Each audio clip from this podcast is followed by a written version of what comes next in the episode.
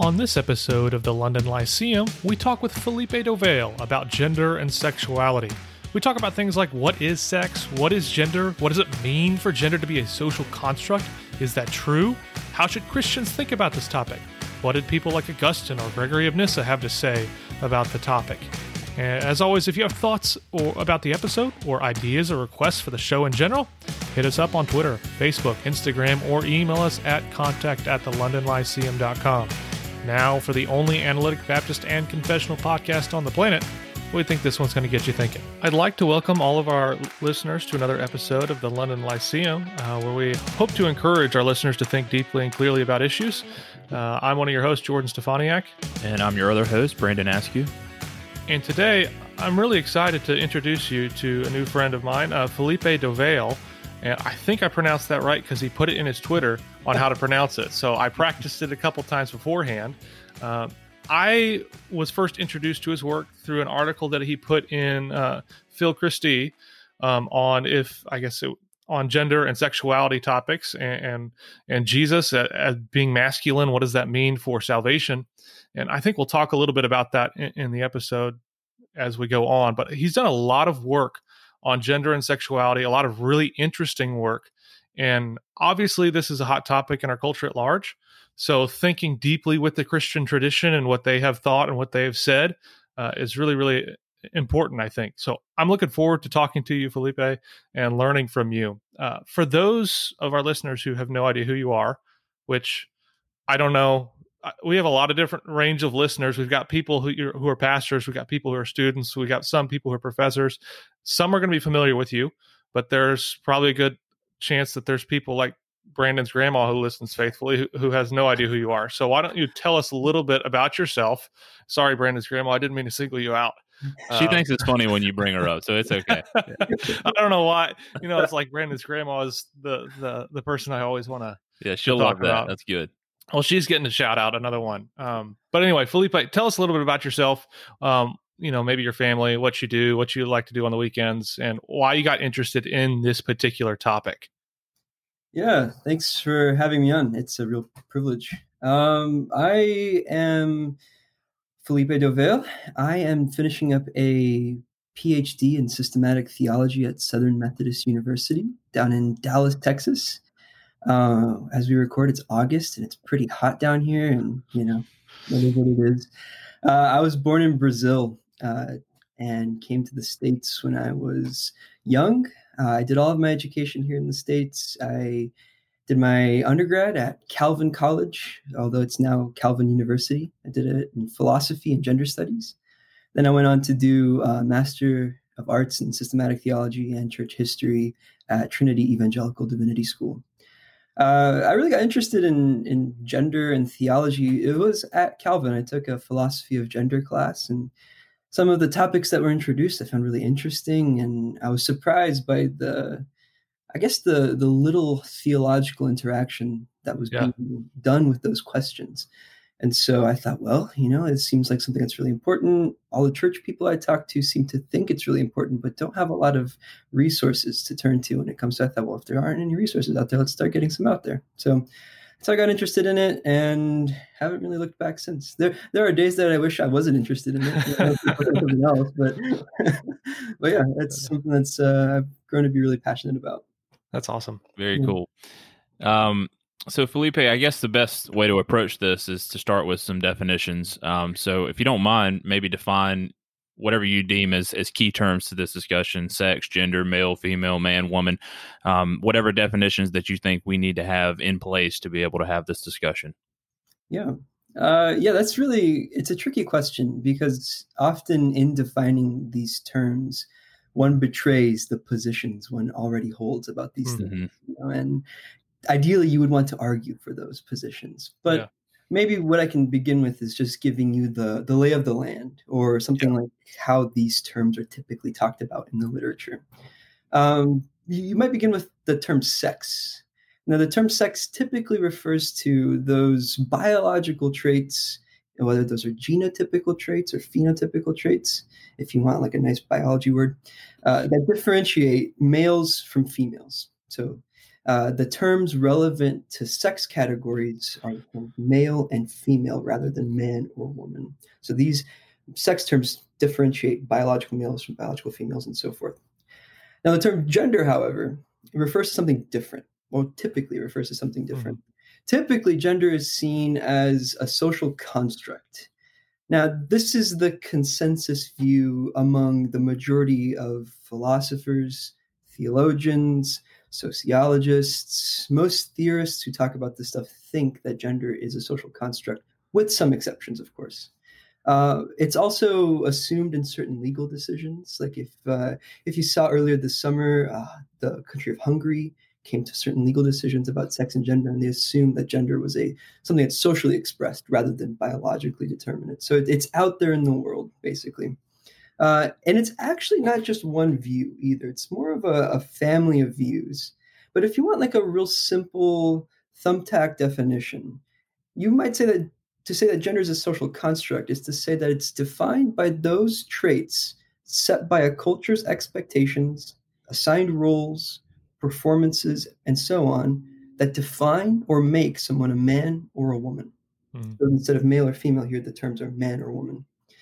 Sometimes a further requirement is that these roles and expectations supervene upon having a certain sex body, or at least being perceived as having a certain sex body.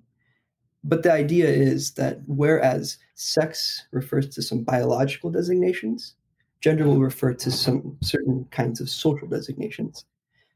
But there's also, so that's the majority view. The majority views that gender is a social construct. But what if you're not a social constructionist about gender? How else do other people talk about it? Well, you might be forgiven for thinking that the only other option to define gender is to be what people call a biological essentialist. What's a biological essentialist? This is somebody who takes the definition in the other direction. For a biological essentialist, gender just is sex. Or perhaps gender is something more like the claim that says all gendered behavior is caused by or read off of somehow somebody's sex. Uh, in other words, the biological equipment entails the gendered behavior that you see in society. Now, it's not as popular to see this in academic literature, but hmm. you will see this view, for instance, in, in popular books that you may have heard of, like Men Are From Mars and Women Are From Venus, or yeah. another very popular one called uh, Why Men Don't Iron. Uh, and the spoiler alert, the answer is because they have certain sort of biological features to them. That's why they mm. don't iron. Yeah. Uh, but if you want an academic who holds this view, it'd be somebody like Steven Pinker, who's a evolutionary psychologist at Harvard. Um, he holds to something like a biological essentialist view. But if you want to define gender, typically and this is I mean I'm painting with very wide brushstrokes here, obviously, but it seems like there are only two options. One is to be a social constructionist. The other is to be a, a biological essentialist. That's kind of the lay of the land. If I had to, if I had to do it in like a, a drive-by tour. Oh, that's really helpful. Yeah, that's interesting. Mm-hmm. So you, it, it seems like you, you said social gender being a social construct is the prevailing view. Uh, was it always that way? And if if not, when did it switch? Yeah, that's that's an interesting question. Uh, it, it, obviously wasn't always that way. Uh, for a long time, there was this this epistemic principle that a lot of people worked with, and you can kind of trace this back to Aristotle, even that whatever is perceived to be universal is perceived is also perceived to be natural. So whatever is universally mm. true is also naturally true right? So it was kind of an uncontroversial thesis to say because all women are this way or all men are this way, therefore it is natural for all women and all men to be this way. So, uh, if you want an example, is Horace Bushnell, who was an American theologian, famous for some other stuff. Uh, he actually wrote a book about this where he defended this thesis, and he said, "All things that you perceive to be universal, well, all you need to do is look around. That's what you, that's what's natural." But around, I mean, the earliest I can find somebody challenging this assumption is a guy named Francois Poulain de la Barre, who is a Calvinist Cartesian philosopher. um, uh, yeah, and he was the first that I can trace the the idea that gender is socially constructed. And he challenged that that premise that what is perceived to be natural is perceived, is universal. And he gives all kinds of counterexamples and says, well, it could have been universal, but it could have been brought about by some other means instead of natural. What years would he have been active? 17th century, uh, just after Descartes. Okay. Okay. Yeah. That's interesting. But then you, you, the view is refined by people like John Stuart Mill, uh, Simone de Beauvoir, although there's some controversy whether she actually held that view. But really, you know, it picked up its steam in the 60s, in the 70s, 80s, 90s, and today. So maybe maybe this is an interesting case study in this. I, you've got a paper that I read that kind of con- compares and contrasts Augustine's view versus Gregory of Nyssa's view on gender and sexuality, especially whether we have, I guess, sex and gender in heaven.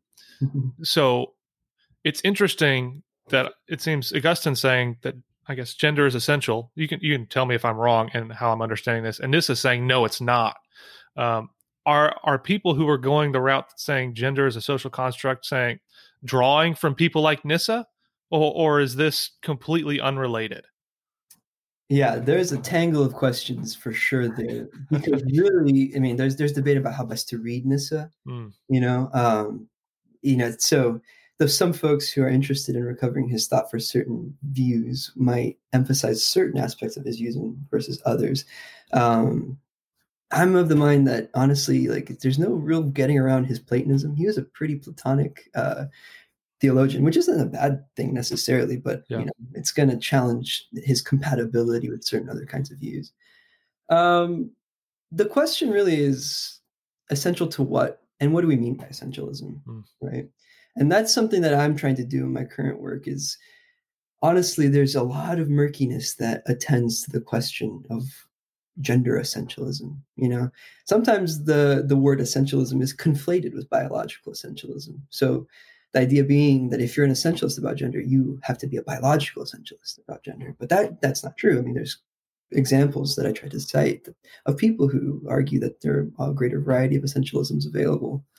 Um, sometimes the word essentialist is also just kind of used as a as a, a, a mean name to call somebody. You know, uh, like if if you hold to an essentialist view, like you should start getting nervous. Who wants to be an essentialist? You know.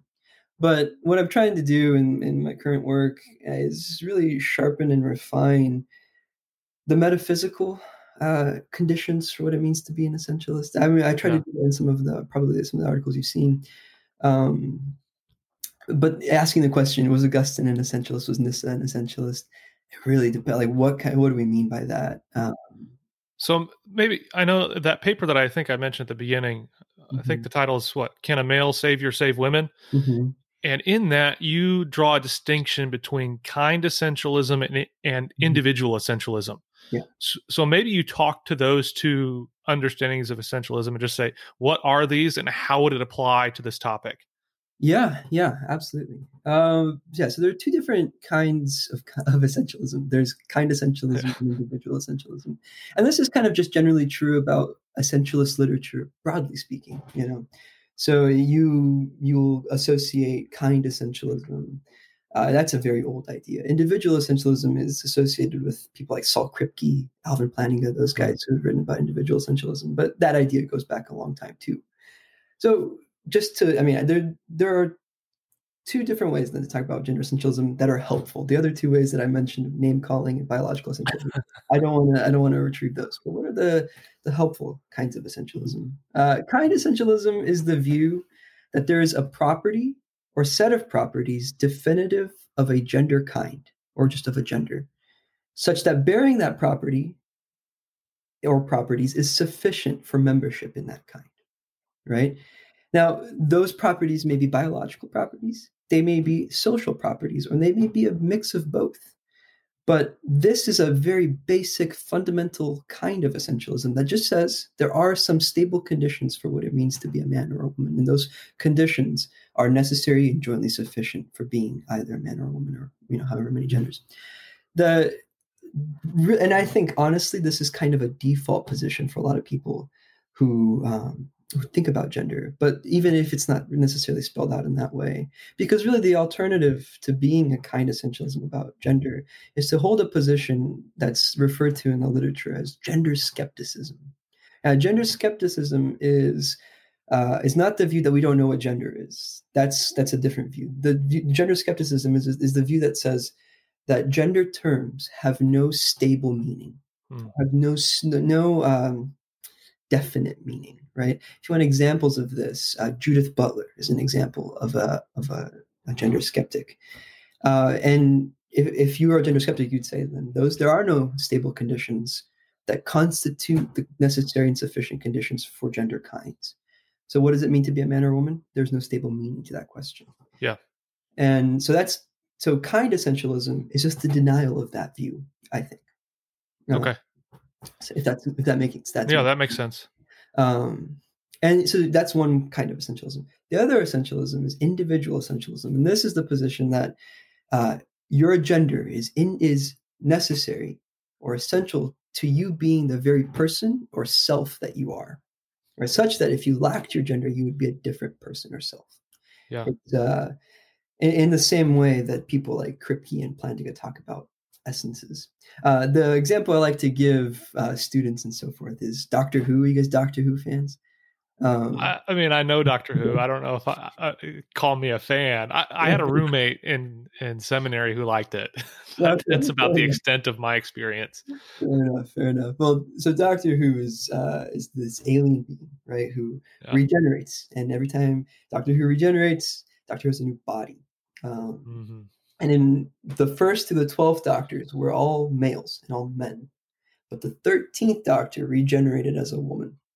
And so the question then becomes: Is the thirteenth Doctor the very same person or very same individual as Doctors one through twelve? An individual essentialist about gender will say, uh, no, that is a Yeah. different individual because the doctor whose gender is individually essential to that to that being those doctors and so forth right so that's individual essentialism about gender. I'm on the fence about that one. I think kind essentialism is necessary for avoiding gender skepticism which is i think a position that's uh, morally problematic as well as theoretically problematic because if we if there aren't any stable meanings to gender terms then how do we identify when uh, certain injustices are perpetrated specifically toward a particular gender, for instance. Um, if you in um, I, this is kind of I mean there are most I think feminist theorists and so forth that I read will agree with this. They'll say if there is no stable category of what a woman is, how can you be a feminist, right? Yeah. Judith Butler tries to get around that in certain ways, and so do some other people. But I think gender kind essentialism, though that's not necessarily the same thing as biological essentialism, because the conditions don't necessarily have to be biological ones, is is a, a view that I think is certainly Christians should hold to it. Uh, individual essentialism isn't so. Gregory of Nyssa would not be an individual essentialism, Yeah. essentialist, for instance, because he thinks you can lose your gender and be the same person that you are. Hmm. Yeah. So I've compli- complicated everything, right? Yeah, no. Yeah, Well, I guess let's just take it maybe more more deeply into the into the realm of, of Christianity. So how and this is a really broad question, but how should Christians best think about these issues and, and maybe, you know, because this this has, as you already mentioned, it has this has far reaching implications, you know, to morality and a lot of different uh, social debates and things like that. And uh, this is an issue right now, um, obviously, that is uh, a huge issue in in our society. So this is something that Christians who are living in, in our society should have some kind of informed opinion on. So help us think through how Christians should uh, best understand uh, these discussions. Yeah, and if I might add, I mean, even I, I myself sometimes feel torn on, on this topic because I, I, I see the appeal of gender being a social construct because I don't think I want to say that like to be a man I have to necessarily like chopping wood outside or, or, or whatever that may be, and I'm not sure Right. how to put that together because I Yeah. do see some people who are you know I would think are more traditional when it comes to sex and gender and then mm-hmm. they go that route where men have Yeah. to do X, Y, and Z to be a man. And I Mm-hmm. don't know if there's a way to parse out the distinction between this gen- on- ontological understanding of gender in some Yeah. way Yeah. that's more metaphysical, and then this gender that's more like doing stuff. And I guess this goes into how much of that because you mentioned earlier there's like there could be a mixture between like biological and social and and so how it seems like a lot of well I don't want to I don't want to push too far but it seems like some people are are making it so much they, they're they're heaping so much social stuff on there to what it means to be uh, a man that you know really what what it seems like is their definition of manhood is is really um American and uh, yeah. yeah, I don't know. So just help us think through it because it, it really is hard because uh, you don't want to just throw out Yeah. the, the concept of, of of gender being essential, but then you also don't want to heap on all these uh, you know social requirements and then say you have to do this to be a man. So Yeah, yeah, that those are great questions. Um, and I care deeply about, I think, the overarching care question of like, how should Christians, not just like Christian theologians, but everyday Christians who go in and out of church every Sunday morning or tune into church on Skype these days, um, uh, how do they think about this stuff? Like, how you know, how does Brandon's grandma think about this stuff? Does, shout, shout out again. yeah, you know? she'll love this episode. yeah. So one of the issues I think so I'm going to bracket for a second the theoretical side of this because I have a lot to say about that too. But one of the issues that's been making this question so problematic is the paucity of concepts and categories available to Christians for thinking about these things. In other words, there's just a, a, a- poverty of resources and theological equipment that have been offered to Christians to think about these things. So here's what I mean by that. Often, what happens is that you have two different kinds of uh, folks who are who are doing theology. Either they uh, really care about gender and they really want to focus on gender really well, and they want to give earnest and clear accounts of gender. But then they forsake all of the sorts of recognizable theological virtues uh, that would be aptly suited for guiding theological work right? So they talk about gender, but they get rid of all the theological methodology, things like scriptural exegesis, retrieval of historical figures when it's appropriate, and so forth. On the other side of things, you have people who exemplify uh, theological work really nicely. But when they start talking about gender, they start it's only in an awkward and sort of suspicious sort of way. Now, again, I'm painting with very broad brushstrokes Yeah. because there are obvious ex- ex- uh, exemptions to this. But typically, what we see is the folks who are really good at theology get really nervous around gender. You know what I mean? And they start feeling like the tools that they have cultivated for so long are ill suited to tackle a question such as this. Now, what I'm trying to do in my work is to, is to challenge that to say that the tools we have as theologians uh, are well equipped. The gospel itself is well equipped to give us uh, the sorts of resources that we need for guidance on this stuff. Uh, one of my theological heroes, Beth Felker Jones, she says, "Good theology is just good gendered theology." You know, she's just there's confidence in our tools to do the work that we need them to do. Hmm. Now that's easier said than done, obviously, and it takes a lot of work, and it takes a lot of work figuring out who to read and how to understand these things and having a lot of clarity about what the gospel actually is too uh, but what often happens for everyday christians and this is this is where i start getting really passionate is instead of they'll see stuff on the news for instance and they'll get start getting really nervous about the sorts of ways that the culture is going so the, this the homogenous culture is going. And so they think that the only response is to kind of bunker up and to engage in a kind of culture war, you know? Hmm. And uh, instead of, and basically you pick your side and then you vilify the other side, you know? Yeah. And that's not a good option because the first way to for Christians to start thinking about gender, I think, is to think about think about it like Christ might think about it, with a Christ-like character, with kindness, compassion, tenderheartedness. And you can't make an exception to those things when it comes to political topics. You know, oftentimes I find that Christians want to talk about politics or political topics like gender without any kind of political theology, you know. And so they kind of hitch their wagon to the to the most attractive political ideology on offer and put all their hope in that. But that's equally just another way of, of jettisoning the sorts of tools that Christians should have when it comes to engaging with difficult topics. So here's how Christians should think about it, I think. Just everyday Christians, be sure footed in the gospel and recognize when you are engaging in a sort of political ideology and making that into an idol, you know, or or realize that gender is one of those topics that requires a lot of careful thought. Um, it's not going to be something that we come to an answer very quickly because it's such a convoluted issue.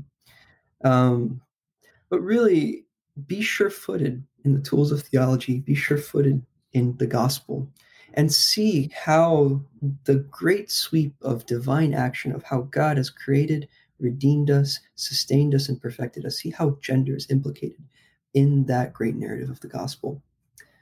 Um, and then, um, so, so much more practical advice, perhaps, maybe this read people that you disagree with.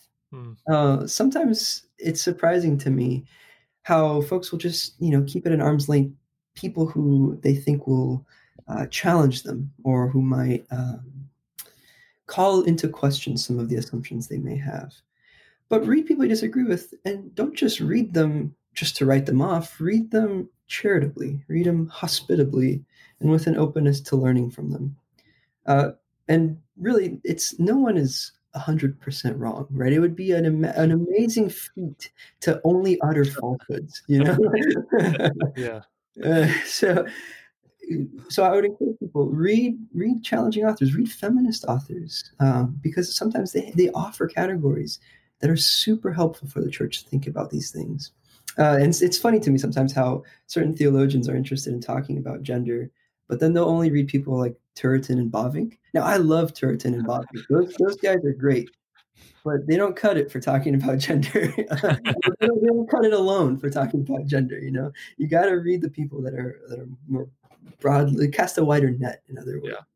Um, so I think that's just everyday Christians do that. You know, yeah. you aware of when you're hitching your wagon to a political ideology, um, because yeah. it happens all the time. But also like broaden your horizons, read as much as possible. Well, I guess this will be a good time to ask you about maybe some resources that you think would be good for whether this be for um, a layperson or a pastor, really anybody who wants to get into these things. Um, yeah. and, and, maybe resources from from all different sides um, that you think people mm-hmm. should use as an entry point into thinking more deeply about this. Sure, sure, yeah. So with if with theology, so some theologians that are really helpful to read. One is uh, Elaine Storkey, and her book is called Origins of Difference The Gender Debate Revisited. What I like about this book is that it really puts the, the, the issues of contention on the table in a very clear and accessible way. So it, she writes in a very she writes accessibly, but also with the know-how necessary to uh, engage the debates and the arguments in question. So Elaine Storkey's book is very helpful. Uh, it's I think it's better in terms of getting the issues on the table rather than setting a constructive response, but it's invaluable for just a one-stop shop for all of the different questions you that are that are live right now. Hmm. Uh, another person that is just super valuable to read, Beth Felker Jones. Read anything she writes, but in particular, uh, her I think it's her published dissertation is called "Marks of His Wounds: Gender Politics and Bodily Resurrection." Uh, it, this is an exemplary theological work when it comes to talking about gender. It's really the best I've seen. Uh, and finally, this is somebody that uh, we've talked about Nyssa a little bit. This is one of the people who's trying to recover Gregory of Nyssa's thought, and probably one of the most inventive, original theologians that I've ever read. I don't agree with everything she says, but she's absolutely brilliant. Sarah Coakley's work, God, Sexuality, and the Self, an essay on the Trinity. She, I mean, nobody is doing what she's doing. It's incredible. It's very, very enriching. And some of the views that I'm trying to propose are in the neighborhood of what she's trying to say with a different angle. Um, but if your readers have a bit of philosophical uh, training, two books that are really helpful uh, are Mari Mikkola M A R I M I K K O L A. She's a Finnish philosopher. She wrote a book called The The Wrong of Injustice. And it's a super helpful book. I think it's there's no other book that's more helpful in, in providing the orienting categories. So some of the different kinds of essentialism that I discussed earlier, a lot of that stuff is laid out in her book. And it really it catches the reader up really well on the central issues at stake. Uh, and another one is Charlotte Witt, The Metaphysics of Gender. This is, I think, the best constructive account of gender that I've read. And these are both feminist philosophers. Uh, they're secular feminist philosophers, and so you know your reader should be aware of that as well. But they're super, super helpful. I mean, they're I've gone back to those books regularly. Right. Thank yeah, you. That, that's yeah. helpful. So list. maybe this is a question: Why is it that there are not more I guess, traditional people in the Christian tradition working on these issues? Because it seems like it's it's. I mean, I, I don't have anything against feminists. that's fine. Um, I'm not a feminist. So I, am just wondering why is it that only feminists are writing on the I mean, I know it's it's near and dear to their heart, so they're gonna write on it. But it seems like it'd be natural to have someone who's wanting to dig into the Christian tradition, and maybe that's why somewhat you're doing what you're doing. Mm-hmm. That there's a big vacuum. But I'm just, mm-hmm. is there a reason why that's the case?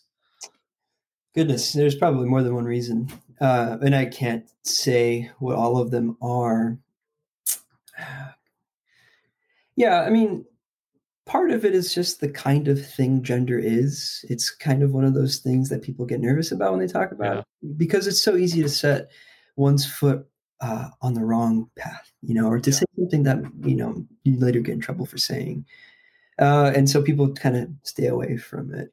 Um, no, it's it is really interesting because the, the one of the questions that I find to be challenging is, you know, where can you turn to in the Christian tradition to talk about to, to see people who talk about gender in a really helpful way. Now, there's a lot in the early church, a lot of early church religions. But if you start looking at, you know, as things go on, you see it talked about less and less, is my mm. take on things. In the 20th century, you also have, um, especially in the United States, the sort of intransigent debate between complementarians and egalitarians and so forth. A debate that I think has taken us very not very far, um, and and largely that's because of the concepts on offer. You know, it just hasn't offered us the sufficient tools to be clear about the questions, you know.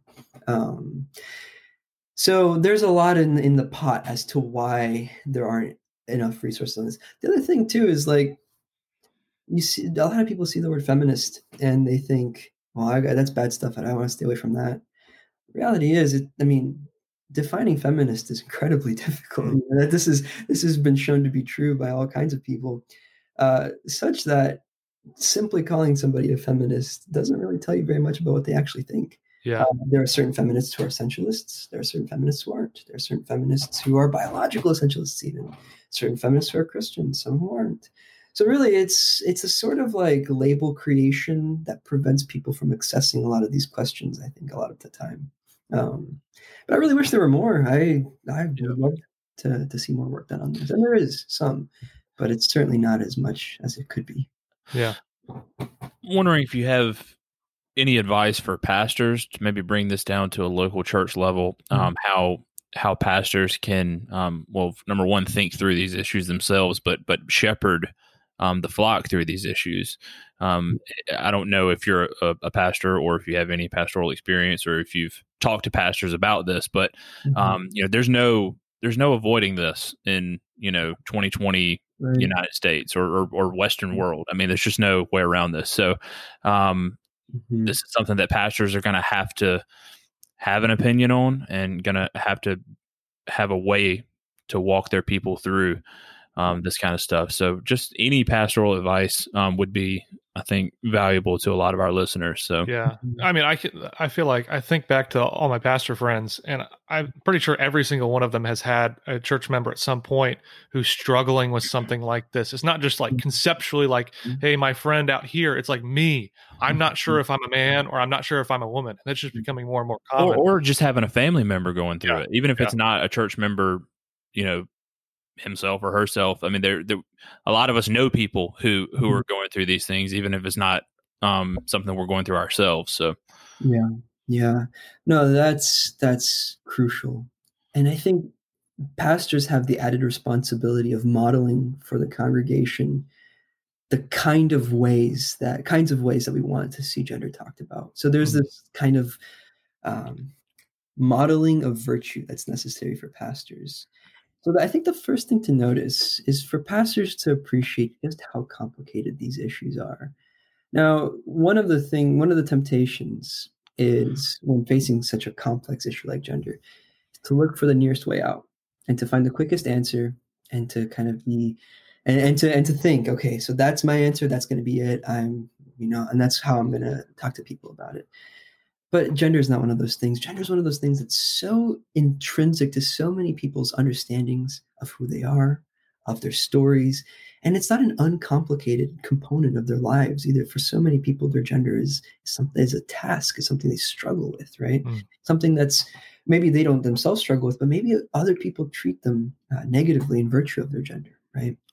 And so the first thing I think for pastors to do is to appreciate the complexity of it and then be compassionate with the people who are struggling with it. So one of the distinctions I like to make, and I've had some pastoral experience myself, it's mostly with youth, which has been, uh, which was very interesting to talk to yeah. about stuff because I mean, it, it, begins there, you know, with middle schoolers and high schoolers. Uh, the first thing to do is to distinguish between the things that we might think are morally wrong, right? And then how we should treat people who we perceive to have done something morally wrong. Mm-hmm right? Even if somebody is struggling and does something that we perceive to be wrong, does not entail that we should mistreat them because of it, right? Sometimes uh, the, the, the complexities of life are so significant that the best way to help somebody see these things from a Christian perspective is just to sit with them for a long, long time and help mm-hmm. them to understand, help them to understand themselves, help them to know that the church is a community of grace and um, and that their worth is not established by their gender. Their worth is not established by anything other than their union with christ right? Uh, so really for pastors the best thing to do it's it's i really should encourage pastors should have a sure footing in the philosophy and theology of this stuff and and take some time to read it of course. But there's also this moral social component of of what they should be like. They should be they should model kindness. They should answer their congregants when they come with questions with patience, gentleness, peace, charity, tenderheartedness, all of those things that Paul talks about, for instance. Mm-hmm. Because parishioners are going to be really struggling in a profound way with this, and it's only going to be more and more difficult. And be sensitive to the way that your answers will be received by parishioners. Um, because there's you might have the right answer but you might deliver it in the wrong way and there has been there have been so many testimonies of people and i've heard them myself uh, of people who are intersex people who struggle with same-sex attraction who want to live a faithful christian life but have found it so hard because of the reaction that their church has had to their struggles you know? Yeah. So uh, patience compassion that's really key. So it's so it's not so much about what you say, but how you say it sometimes, you know. So I really, I mean, I really encourage churches to be like that. I know that's, you know, not really hefty philosophical advice, but sometimes yeah. this is what we need, isn't it?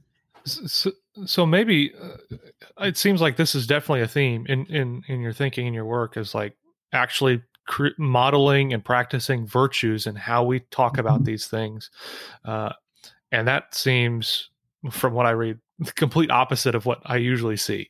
Um, so, does this have anything to do with what your dissertation topic is? On, I think, from what I saw, it was titled like "Gender is Love" or something like that. Mm-hmm. mm-hmm. Um, what do you mean by that? And yeah. does this practice of actually practicing the virtues have a lot to do with it? Yes, it absolutely does. Yeah, yeah. I mean, I, I kind of see myself and my work is at that juncture between theological anthropology and moral theology where those mm-hmm. things so I'm, I'm kind of perennially interested in the sorts of complexities of being human you know yeah. like gender race and so. but right now i'm working on gender and yes i think love should characterize how we talk about gender but i actually think gender that love uh, constitutes gender and that's mm. a very confusing thing to say until I, until I explain it in yeah.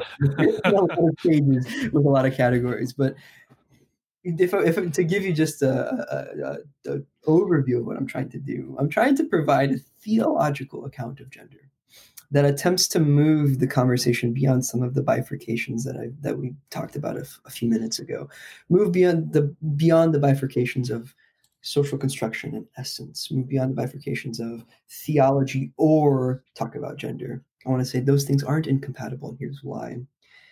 And I, I spend some time in my first chapter talking about what does it even mean to give a theological account of gender? What what differentiates a theological account from, say, a sociological account or something else? And I and I provide some necessary conditions for doing so that I think are true.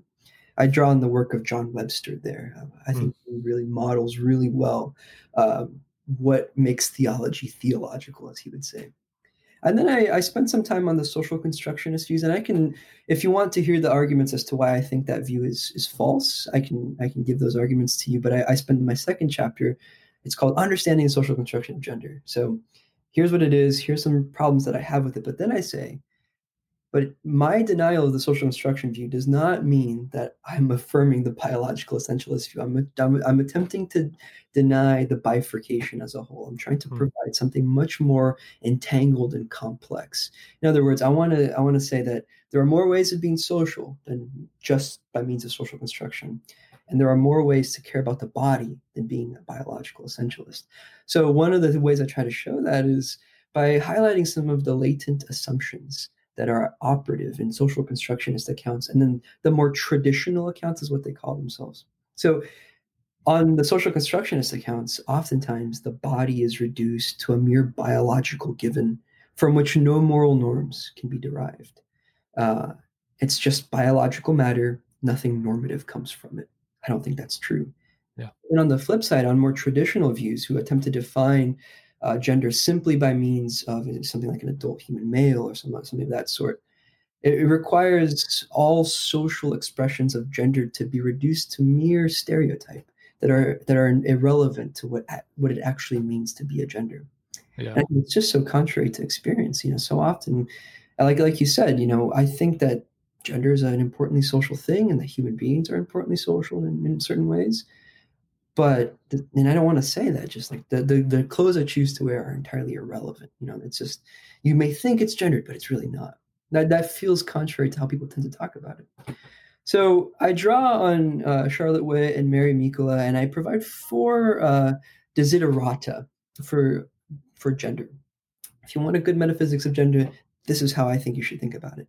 I give the first one says gender is an essence, is a kind essence though this is not reducible or the same thing as biological determinism or biological essentialism.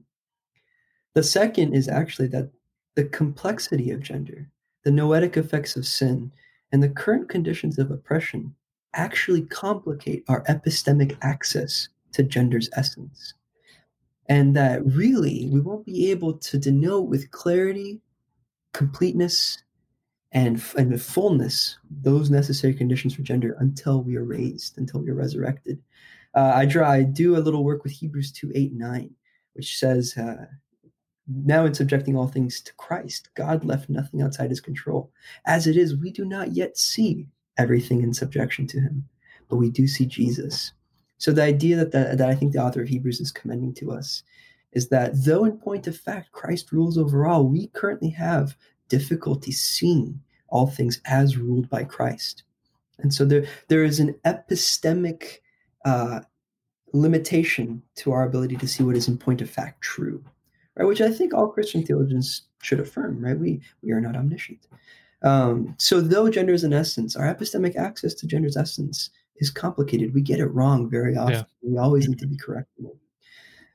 And I also, the, the last two theses I propose are that any theory or theology of gender must be consistent with or supportive of the cultivation of justice and love and this is where the the sort of virtue component comes yeah. in you know oftentimes this is one of the criticisms i level against the social constructionist views that it makes gender morally unevaluable because if the conditions for being of a certain gender are confined to a certain context then so are the moral norms attached to it mm-hmm. you know, for you can only evaluate them according to the quality of the of of the construction, not according to. So there are no bad men or women or good men and women as such.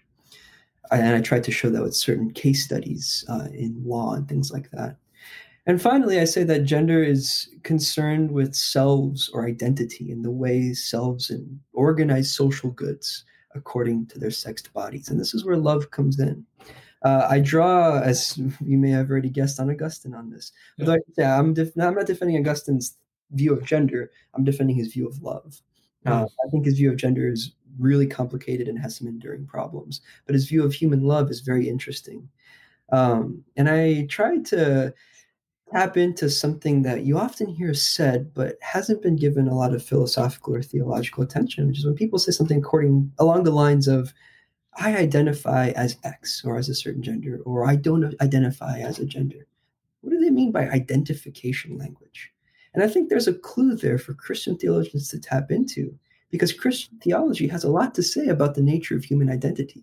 Mm-hmm. And so with Augustine, I maintain that love, or what we love, the people, the goods that we love, identify our identity.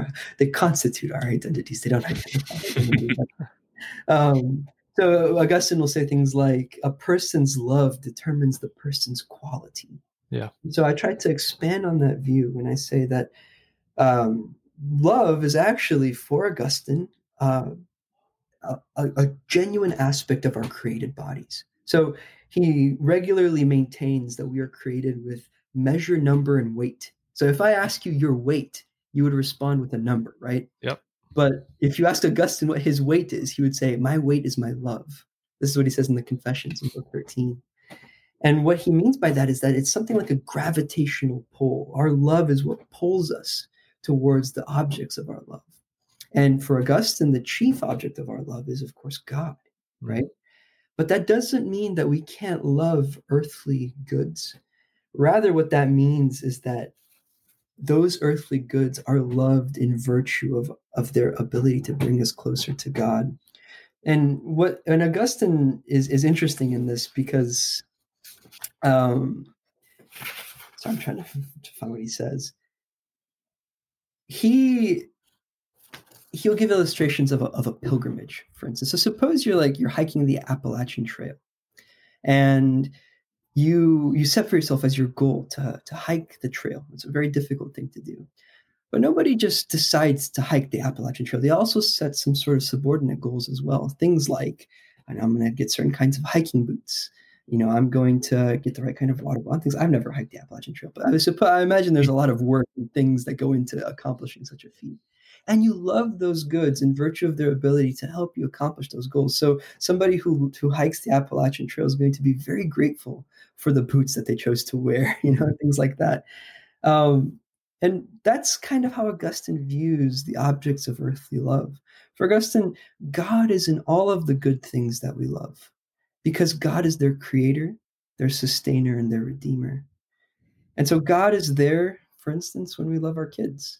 God is there when we lace up our running shoes to drag ourselves out of the house and go for a run because we want to love our bodies.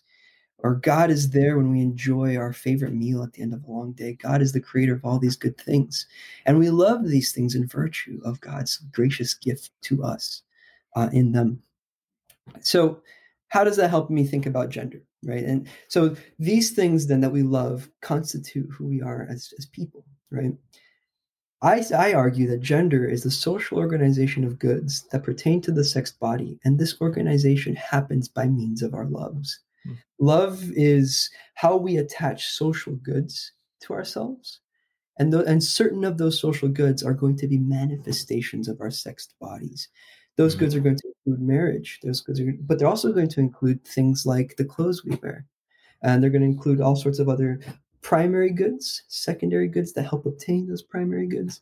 Um, so, for the, the account I tried to, to forward is that gender is uh, the organization of social goods according to the sexed body by means of what we love.